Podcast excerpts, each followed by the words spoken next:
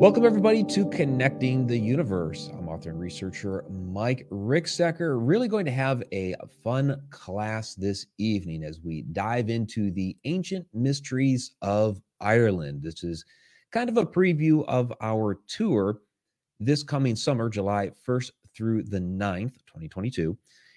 And we still have a few spots left. I was on a podcast last night. We were talking a little bit about the tour, and they were like, "That sounds great. You guys have any tickets left?" So actually, we do have a few left. So those listening to the audio podcast later, and those watching the live presentation that have not yet signed up, still can do so because we do have some tickets available. You can go to mikericksecker.com, go into the tour section. You have the links there. That'll take you right to that.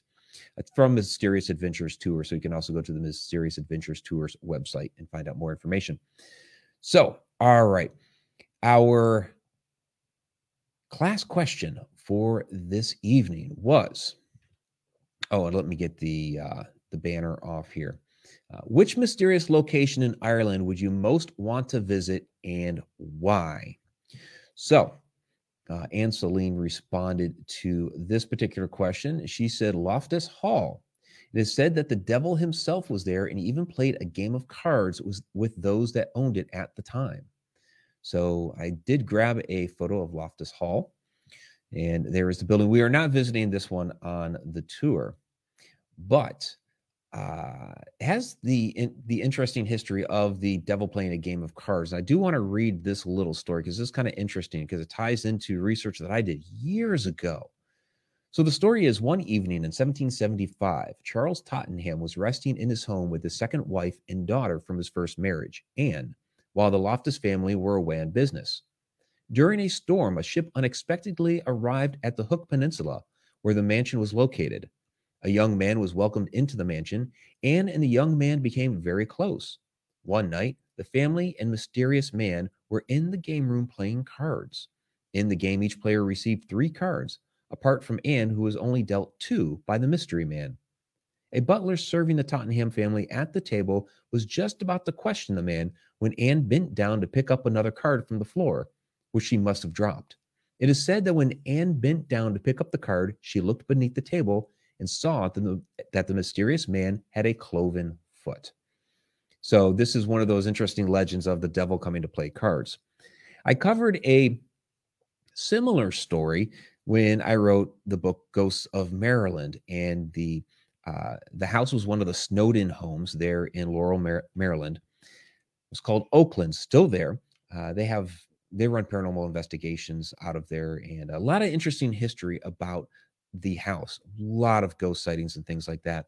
The interesting story with the devil coming to play cards is um, four gentlemen playing cards. They were having a an amazing time. Uh, one of the uh, one of the players got called away, uh, some sort of emergency, and the other guys were really upset because they had such a great game going. You know, they're boozing it up and uh, you know, money's going all over the place. They're having a great time and one of them declared, "Well, you know, we'll keep playing even if the devil has to come play with us." Shortly thereafter, there's a knock on the door. A weary traveler wants to, uh, you know, he, he needs to to rest, get something to eat, all that. They invite him in, and they invite him into the card game. So they're playing all night long into the next day, into the next night, and the mysterious traveler ends up win- winning it all. So he collects his winnings, goes to leave, and as he's walking out the door, they see a tail under his coat and they get a whiff of brimstone as he walks out. So interesting how you get these devil coming to play cards type of tales from, and that was another one from the colonial times. So might need to do a little more research into where those stories originate because there's always a grain of truth somewhere and then as the story proliferates out from region to region it kind of you know takes another shape and changes form. So all right. Before i get into like uh, locations of where we're going to be going for this trip as we we're talking about ancient mysteries of ireland i want to get into some of those interesting legends of the land And so we are going to start with fairies. It's a this is one of those interesting supernatural phenomenon that people report really kind of all over the world, uh, including here in the United States. But you see a lot of this type of lore really originate with Ireland. And that's one of the things I'm going to be kind of looking for while we are out there because I have seen some of these types of what we would probably call fairies uh, here. Really, uh, one was out in the woods, kind of like this photo here, but they were blue instead of yellow. And they, you know, there are blue fireflies. They're in the Carolinas during the summertime, but these were up in New York and it was late September. So they couldn't have been fireflies. And we were actually down there on the ground because we are seeing them kind of uh, slowly morph into being and then they dissipate and then morph into being and dissipate. And the ones that were in the air were just twinkling uh, just very fast. We're getting out our cameras and trying to take photos and video. And we've got different types of cameras like infrared, full spectrum. The only t- type of camera we could get it on was just a regular you know, video camera, but it's dark at night. Uh, there's a little faint blue in that clip. Um, it's on the Haunted Road Media YouTube channel. And I'll refer back to that here in a moment. But okay, when it comes to fairies, people talk about you know the fairy rings, and we see these types of things uh, quite extensively out in in Ireland, where you see the ring of mushrooms like that. Well, this is actually a very natural phenomenon with uh, with mushrooms. So there is the the actual plant itself or fungus itself. I'm sorry, is uh, mycelium, which actually grows underground. And this is a cross section of that, and the uh, the actual mushroom itself is the ring, or I'm sorry, the ring is the fruit off of the mycelium. So you know, like you have an apple tree, you have the tree, and then all of a sudden, you know, the apple grows out and that's the the fruit. Well, the mushroom is the fruit of the mycelium that's underground and it pops up.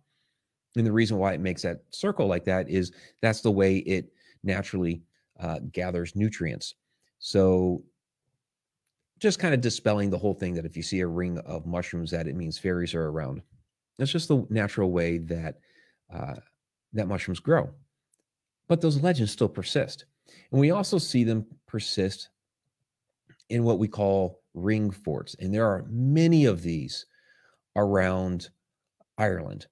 So I, am not sure how many we may see along our travels uh, while we're out there. And we have a lot of castles and things like that uh, on our to do list. But some of these ring forts are on the same property as uh, as castles, and some of them actually have. Um, oh, I thought this was one, but some of them actually have like roads and things like that going through them because people didn't realize that the ring forts were there because they had deteriorated so much. Um, but you have these legends that the fairies lurk around these different forts. But really, what they were were they were um, they were for protection from invaders around the land. So uh, you know, you'd have you know a small hamlet, you know, different farmers and things like that, and they needed some sort of protection, so they would build these ring forts uh, and you know keep some sort of defenses there. But then they were eventually abandoned and fell to ruin, and you had you know trees sprout up and things like that, and then of course that attracted the different fairy legends. This persisted into at least the late 1800s.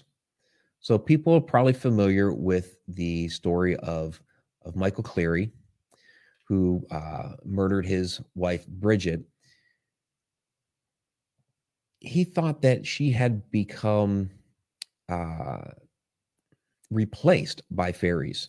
So, one of the fairy legends was that you could become kidnapped by a fairy, and a fairy would then morph into your doppelganger and take your place. And he had it in his head that this had been, this had happened to her.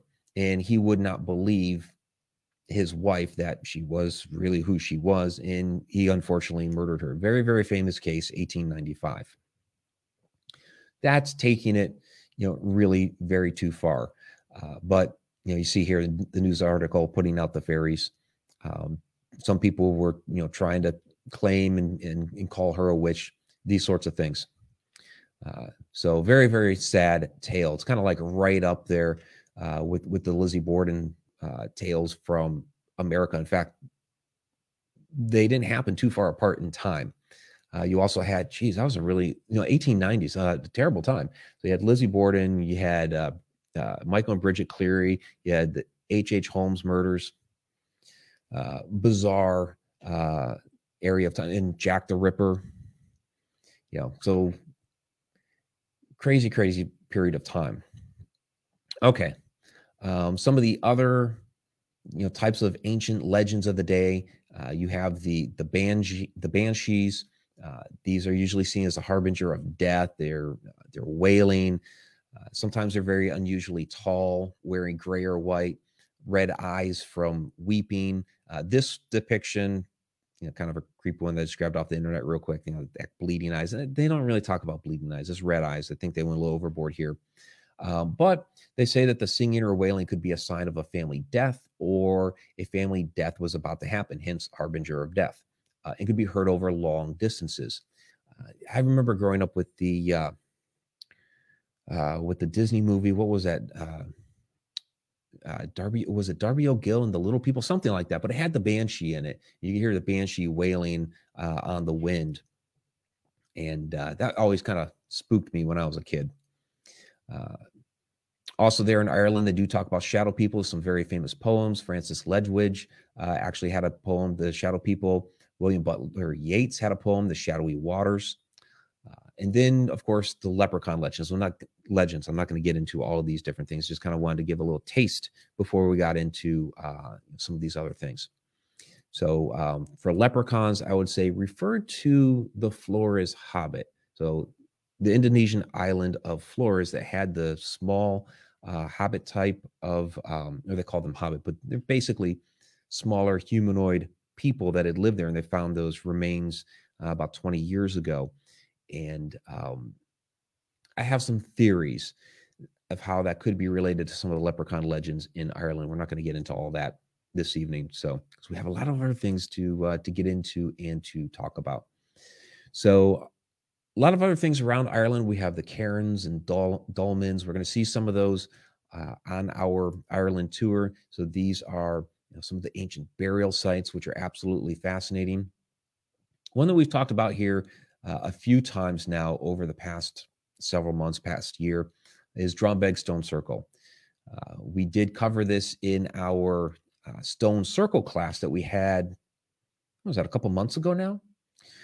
So just kind of a uh, uh, review of this. It's a small axial stone circle, Cork County, Ireland. We're going to be doing a lot in uh, in County Cork.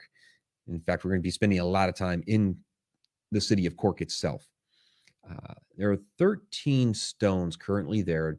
Uh, they believe that there are originally 17. So when we talk about an axial stone circle, what's meant by this is a megalithic ring of stones uh, and it is aligned in a specific way. So this is aligned in a northeast to southwest direction, and it contains a stone at the southwest side that lies down horizontally. Uh, I don't think you can really see it in this photo, but that's what marks the access. Let me try the other photo here. No, there was a third photo that I had that I did not upload, but this is a beautiful night shot. Uh, those listening to the podcast, uh, the audio version later on, if you come join us to connecteduniverseportal.com, you can see all these wonderful photos. Sometimes we do some uh, video segments and things like that too. And then of course you can interact with the with the class and ask your questions and all that great stuff. So uh, with the circle, there are two portal stones that mark the entrance to the circle. And at the winter solstice, the portal stones and the axial stone are aligned with the setting sun. So uh, this is aligned uh, winter solstice, and you see other uh, other formations around Ireland and really the world that align with different solstices. So, uh, you know, we talk about Stonehenge, Newgrange, things like this. They align with that winter solstice. Um, what's interesting that's a little bit different is that uh, than like Newgrange. Uh, Drombeg Stone Circle is aligned with the setting sun, while Newgrange is aligned with the rising of the sun. Uh, again, both on the winter solstice. So, kind of interesting how it's still related to the winter solstice, but a little differently.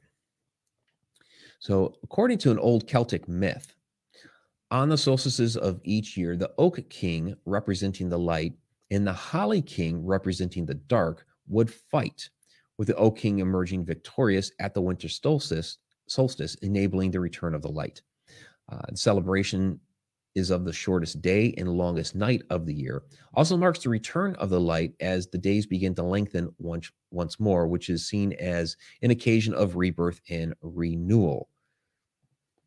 Hence why we have so many different deities suddenly being born at that time. Um, you know, most famous these days, of course, being Jesus. But then you look back into uh, other religions, Mithras, which is uh, Mithraism, is basically that holiday is kind of where they started celebrating Christmas. Um, we won't get into that rabbit hole, but that's where that stuff uh, originates out of. So, all right. So that is Drombeg Stone Circle. I'm really looking forward to that. And one of the things I want to take note of while we're there, uh, we did a, uh, a, special presentation with Ann Massey uh, some months ago, kind of highlighting some of the different things about Ireland. And Anne is is from Ireland. She lives there, and we're hopefully going to meet up with her somewhere along the tour.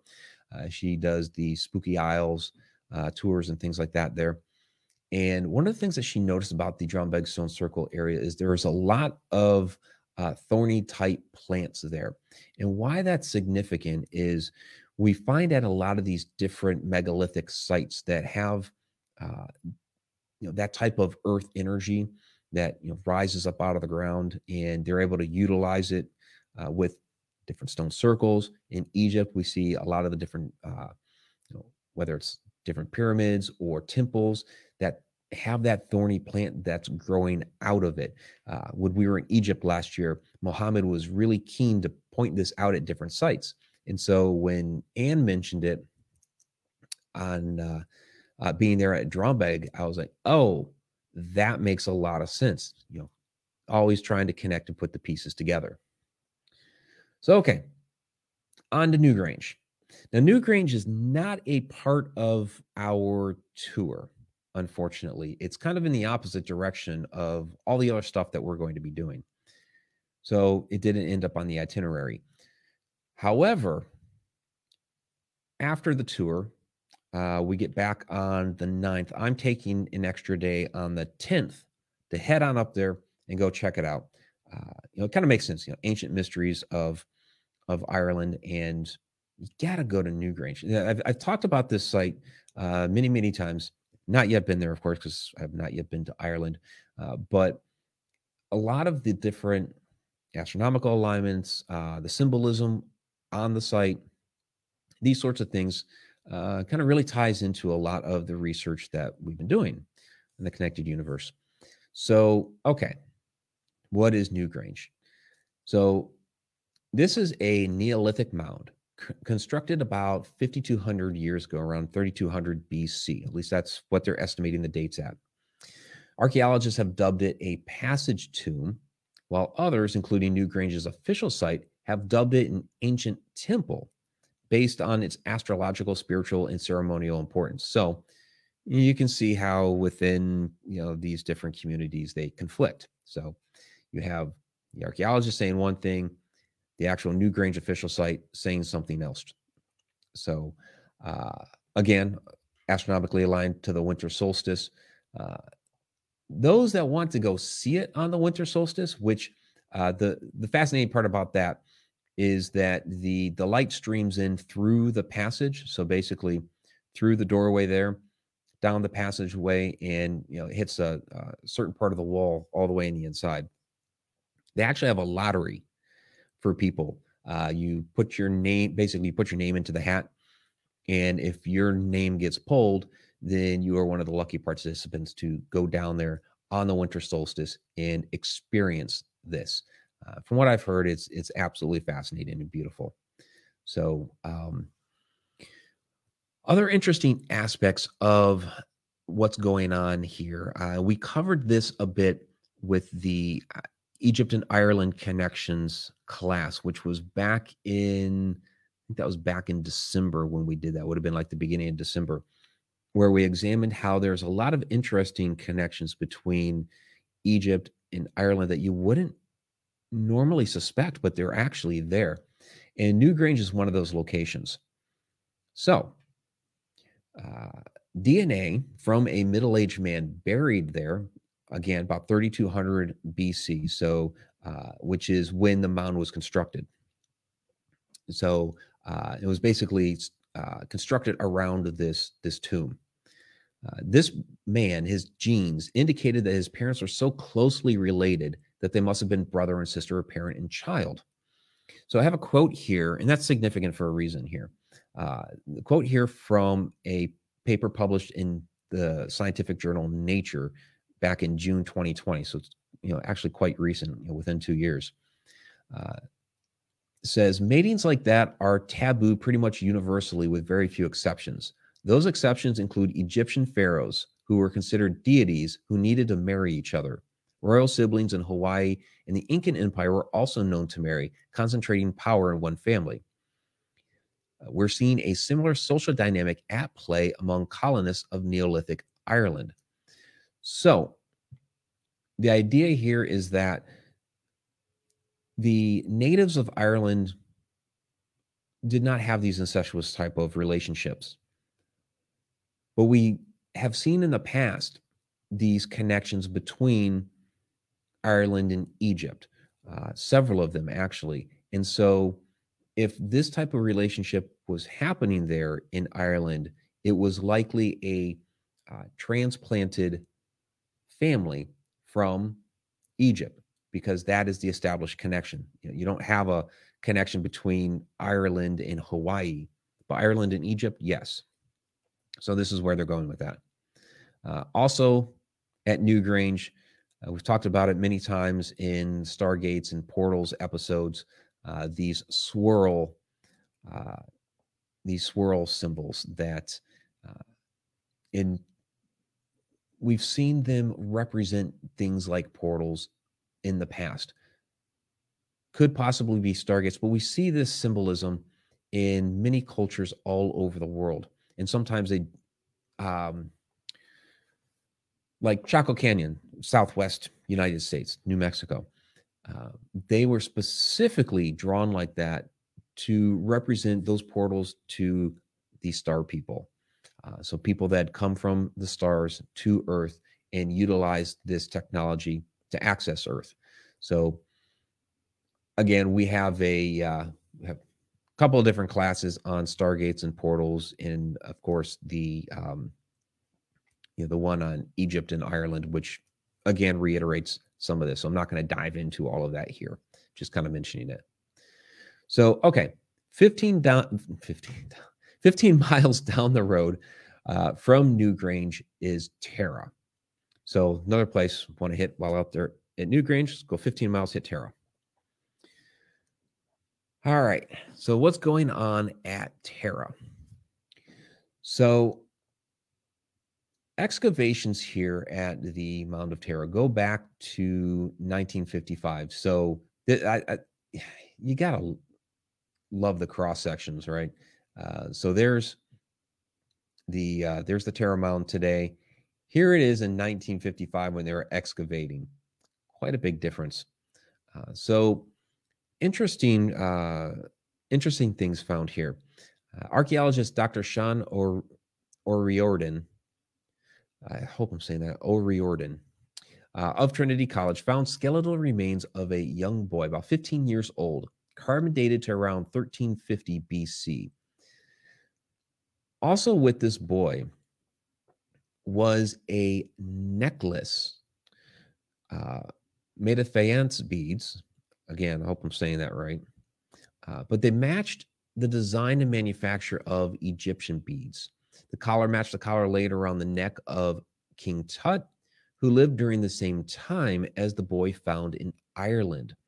So, again, another interesting Ireland and Egypt connection where you're seeing, hey, here's a necklace that is found on this boy at the same time that King Tut was around, and he had a very similar necklace. Uh, so, uh, things like that are really, really fascinating. We start making those sorts of connections. Uh, he also found, O'Riordan found evidence of an earlier structure under the mound. So this was built on top of an already pre-existing structure, and you find a lot of that in antiquity, where you know they build on a site because there was already something else there, and they are either, uh, you know, a couple different things going on when those things happen when they build on top of a site. One, uh, it may be you might have invaders that are, you know, trying to uh, spread their influence over specific people. So we're going to take your religious sites and put our own religion on top of it. You see that at uh, Karnak and Luxor. It's like ridiculous. You have what three different religion, religions on top of each other. Boom, boom, boom.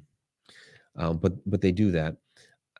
It also could be that well, we're not necessarily trying to take over your religion, or you know, they might find an abandoned site with something that's there.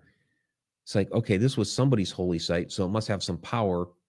We're going to build on top of it. Or their original uh, pre-existing people may already, you know, know this is a site of power. But we feel the energy there. So there's um, several different reasons as to you know why they might be building a site like that.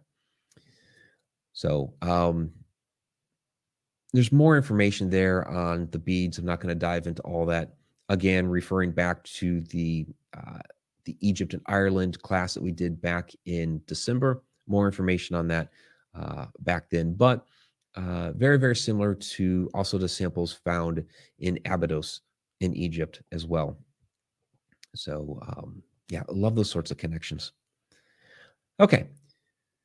Neither one of those, Newgrange or Tara, are on the tour, but um, I'm going to head up there on Sunday the 10th or could even be Saturday the 9th. So we get into Dublin in the morning on the 9th.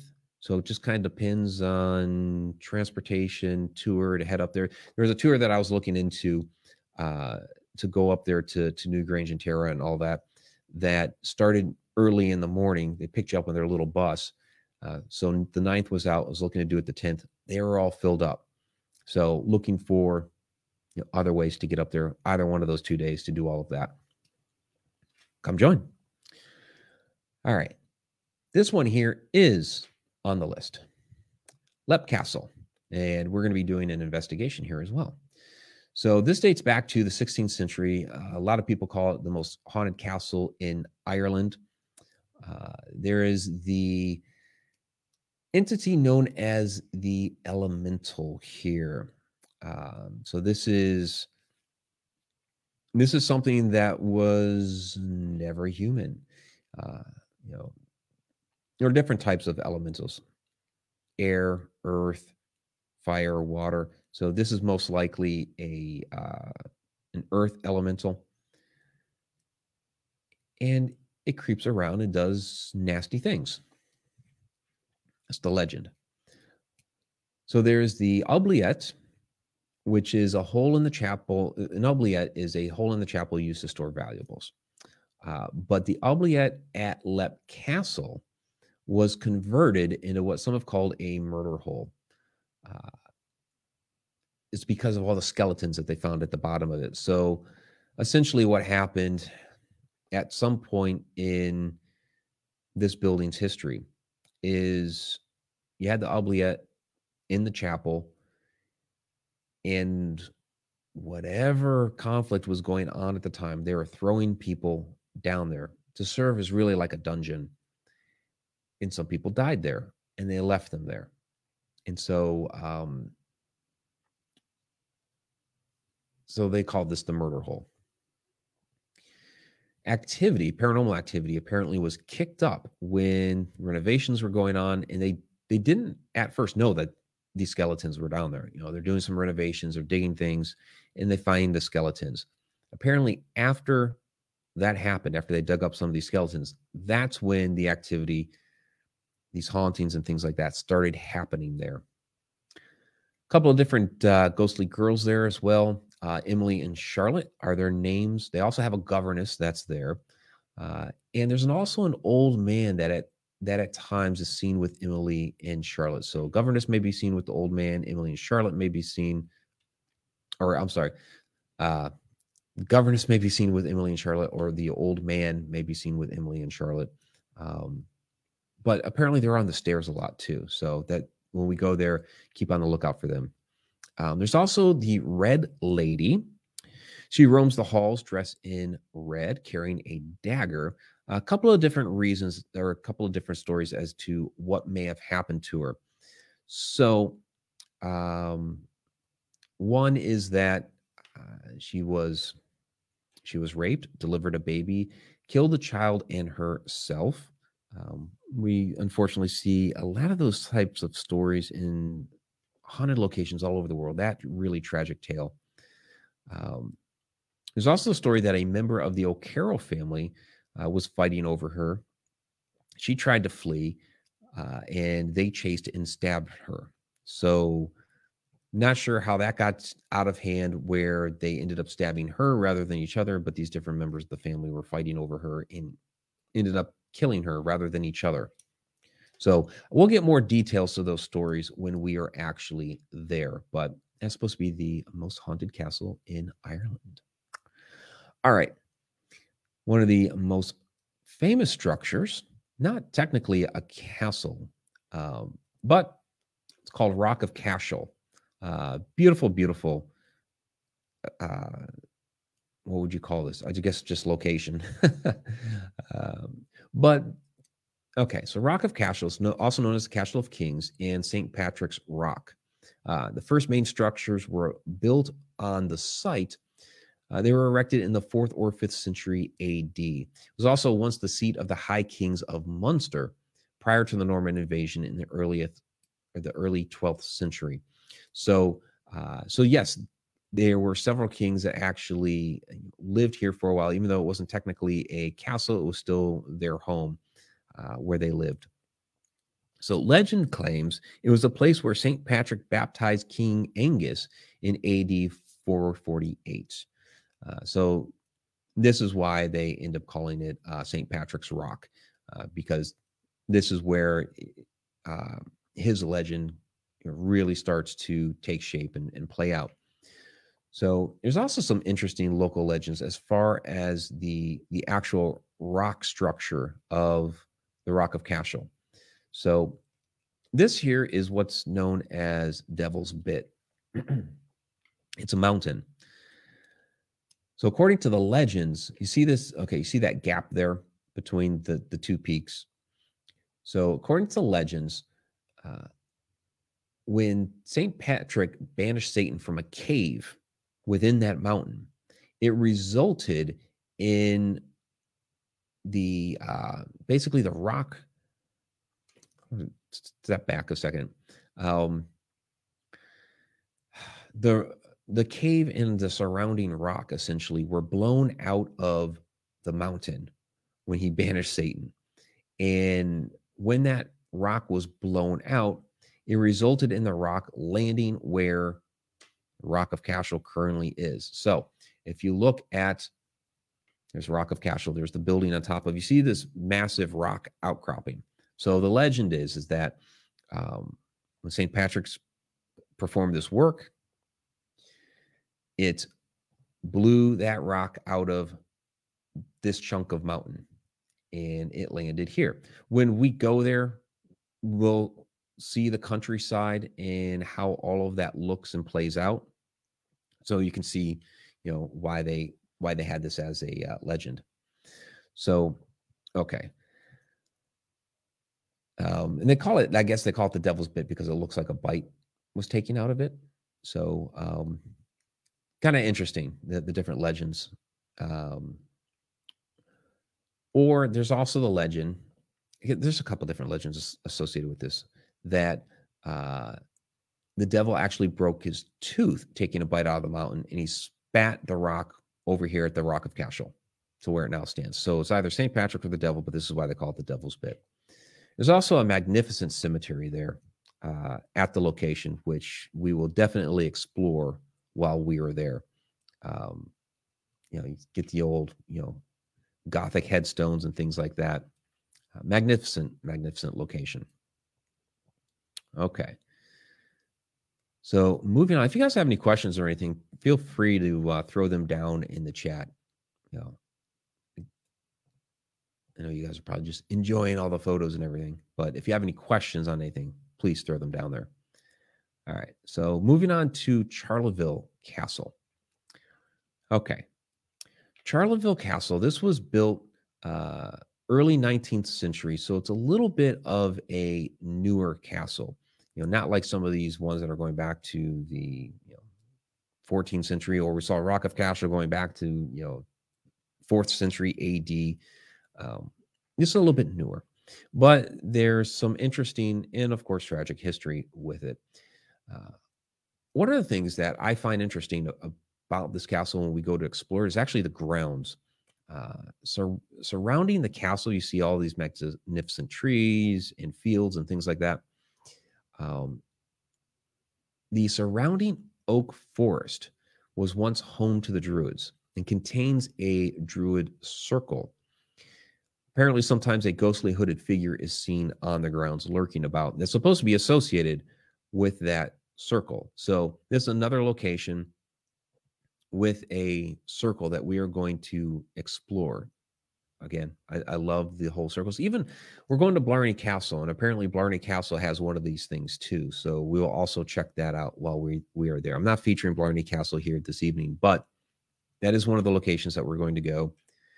Feel free to kiss the Blarney Stone. Apparently, they do wipe it down and sanitize it after each kiss, so you don't have to worry about uh, that sort of thing. But um, just kind of pointing out here again that you know you find people building these structures on or near these different sites that have these circles and in other uh, types of more revered locations. Even though they may have a different belief system, they still know this is sacred land. And so, because this is sacred land, I want to build here. So, okay, Charleville Castle. Um, there is the tale of the little girl there, uh, haunted by Harriet. Very, very young when she passed, uh, age of eight. She lost her grip sliding down the main balustrade, uh, basically sliding down the railing uh, on the main stairwell. And she fell and and died unfortunately so but she's been seen along the stairs and sometimes she can be heard singing throughout the castle so they see her apparition they hear her singing um, the first earl of charleville has also been seen uh, walking the tower and there's two towers so i'm not sure which one we'll find out more details when when we go there um, just beyond the spot where harriet met her uh, sad demise, there's a room resembling a small library, and I'm really interested in this. Uh, it's said that the Burys, who built the castle, were involved with the Freemasons, and local legend says that this room was used for Masonic purposes. So, could have been used for uh, rituals. Tour guys uh, say that women were not allowed into that room uh, back in the day, and many female visitors to that room claim claim to have had strange experiences, uh, including footsteps walking around them within the room, and others saying that their hair uh, gets pulled by phantom hands. So, again, it's, it's a room I'm very interested in because I have some Masonic ties back in my family history, but um, that would be a, a room that would have with their different rituals and things that they carried down with them over the centuries, there may be some esoteric symbolism within that room that you might be able to find and pick out. Like, okay, this means this, this means that, that sort of thing, uh, which is truly, truly fascinating. Now, unfortunately, with this castle, kind of updates to the whole tour for this summer. Um, when the tour was first put together, it was 2020. It was two years ago. We had to delay everything a year. We were actually supposed to go uh, last July. That ended up not happening. Um, I mean, technically, uh, we could have, but Ireland was still in flux with different things being shut down. Like you couldn't go to a pub uh, last year at that time. They finally opened those back up. I think it was September. Uh, but now everything's wide open there uh, in in Ireland. You don't even need like a negative test or whatever to get into the country. They're just like, hey, come on in. But uh, Charleville Castle has changed up a few things, and, and there's there's a couple of these on on the trip. So there's no longer the paranormal investigation at Charleville Castle because they're just not doing investigations there anymore for the time being. So we've had to change that. And there was also another castle that we were supposed to be doing, uh, Desmond Castle, that is just like during this whole time they decided they, they were going to do restoration and reconstruction. So they're just not even open at all at the moment. Two years ago, when we set everything up, they were.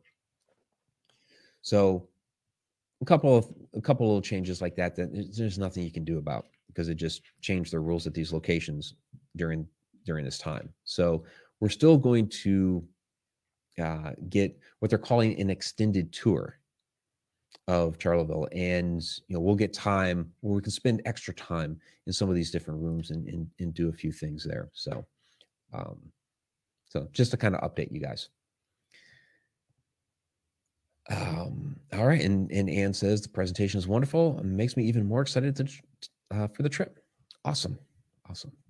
So yes, I'm definitely really looking forward to this. All right, so let's move on to Charles Fort. Uh, this is you know, historic uh, fort for the Ireland's army, and it's extremely haunted. so it was built in the 1670s. It was a few hundred years old. It's often visited by the White Lady of Kinsale. So another very tragic legend. So in the 1870s, willful, willful, it's almost kind of a mouthful. Wilful Warrender was a young woman married to an officer named Sir Trevor Ashurst. One day, Ashurst swapped places with a sentry who he sent to fetch flowers on his wedding day. Now, why he couldn't just go get the flowers himself, I don't know. I mean, was he just being lazy and didn't want to, you know, walk outside the premises of the fort to go and get the flowers himself, pick them out for her? No. He tells the sentry, You go out there and get the flowers. I'm going to take your spot here. I'm kind of being lazy. Uh, in any case, Wilful's father, the commander of the fort, saw the sentry asleep. So this uh, this guy, Trevor Ashurst, fell asleep at the sentry's post. And then the commander of the fort, who happened to be his girlfriend's father, sees him asleep and shoots him. That's a pretty harsh penalty for being asleep. I mean, you know, take a few laps, maybe find yourself in a cell for a day, maybe. Yeah. he shoots him. Hey. And kills him. He dies from this gunshot wound. Of course, the father realizes afterward that he just shot his son in law to be. So when Wilful discovered what had happened, she leapt to her death from the battlements and you can see from the battlements here in this photo, um, those go down some rocky cliffs. Uh, not good.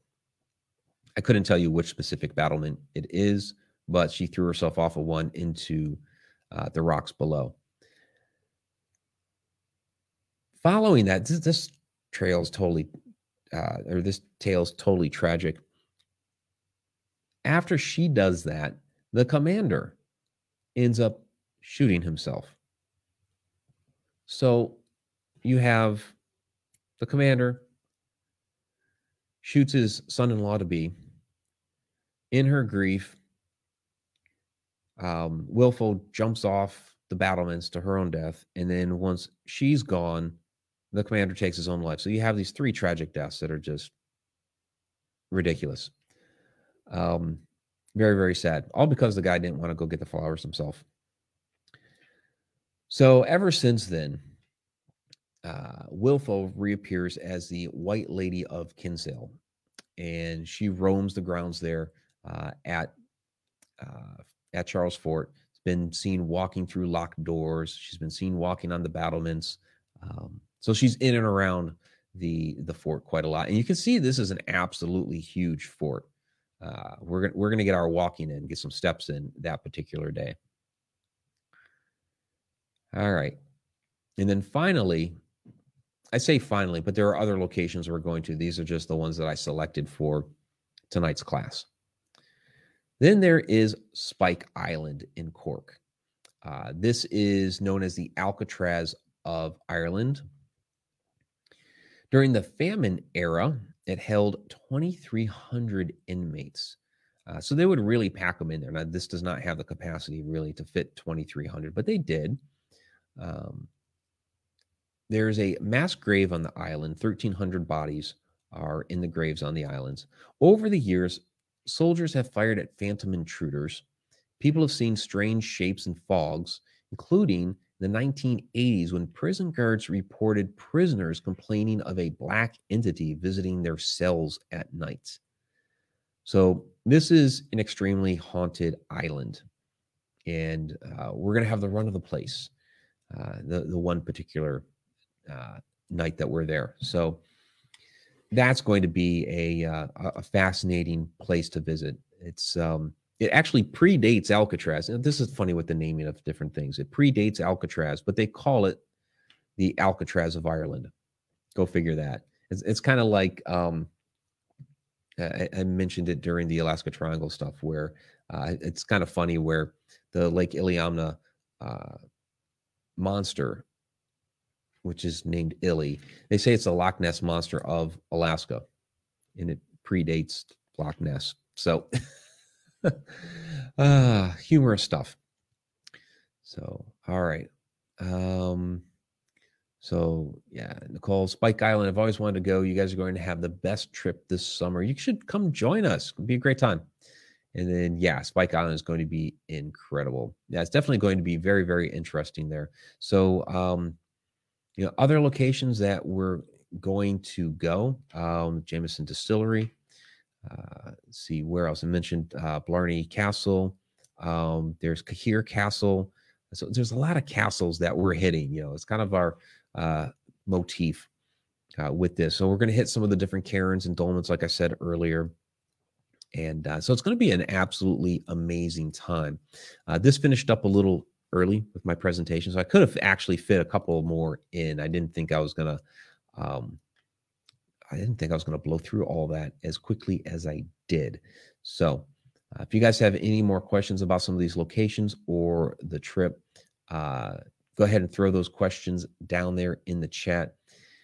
Uh, you can you can find out more information for those again listening to the podcast later, uh, or if you are watching on Connected Universe portal and you haven't signed up yet, you can find out all that information at uh, mysteriousadventurestours.com, uh, which is the tour company's website, or you can go to my website, mikericksecker.com, go into the tour section, and you'll find it there, uh, along with the uh, the ancient or the Stargates of Ancient Egypt tour, which is next February. And you know, we kind of uh, you know pointed out that there are all these connections between Ireland and Egypt. And so we'll explore some of those while we are in Ireland. And uh, you can you can see some of those when you're actually in Egypt. And it's not you know Ireland specifically named out, but you can see okay, this is something that they you know found over there in Ireland. Um, yeah, I would say not really a kid friendly trip. No, um, sorry, Jen, but um, yeah, because some of the different things that we're doing, especially there at like Spike Island, um, I would say not. So, um, yeah. So I would I would say teenager or older, you know. So, all right. So, I guess we're going to go ahead and wrap this one up a little early. Uh, next week, want to let you know we are actually starting a day early. I know this one was a day late. Um, it's this is the whole reason why I ended up, uh, ending Edge of the Rabbit Hole, the uh, the weekly show that we did interviewing guests on the Edge of the Rabbit Hole YouTube channel because my schedule's just been nuts. Uh, so we rescheduled from last night to tonight because of a uh, of an interview that I was asked to do. Problem was I ended up double booking for last night. um, somehow that got all screwed up. So one of those we had to push to next Wednesday. But I'm also doing another interview next Thursday. So I'm shifting next week's class from Wednesday to Tuesday. So I know Join us weekly on Wednesdays, except this week is Thursday and next week is Tuesday. uh, crazy stuff, I know. Um, but in any case, just wanted to let you guys know that. So next week, join us Tuesday, and we should be back to no. I was about to say we should be back to our regularly scheduled program, but no, because the following week I'm in Boulder, Colorado, uh, filming with uh, Gaia TV I wait a second. Let me think about this here. No, I fly out Thursday. Oh, it should be good. We'll be good the next week. Yeah. So I fly out Thursday. So we'll we'll be good that particular week. See, I'm getting all kinds of it's a busy schedule. All right, everybody. You have a good night. Till next time, if time really exists.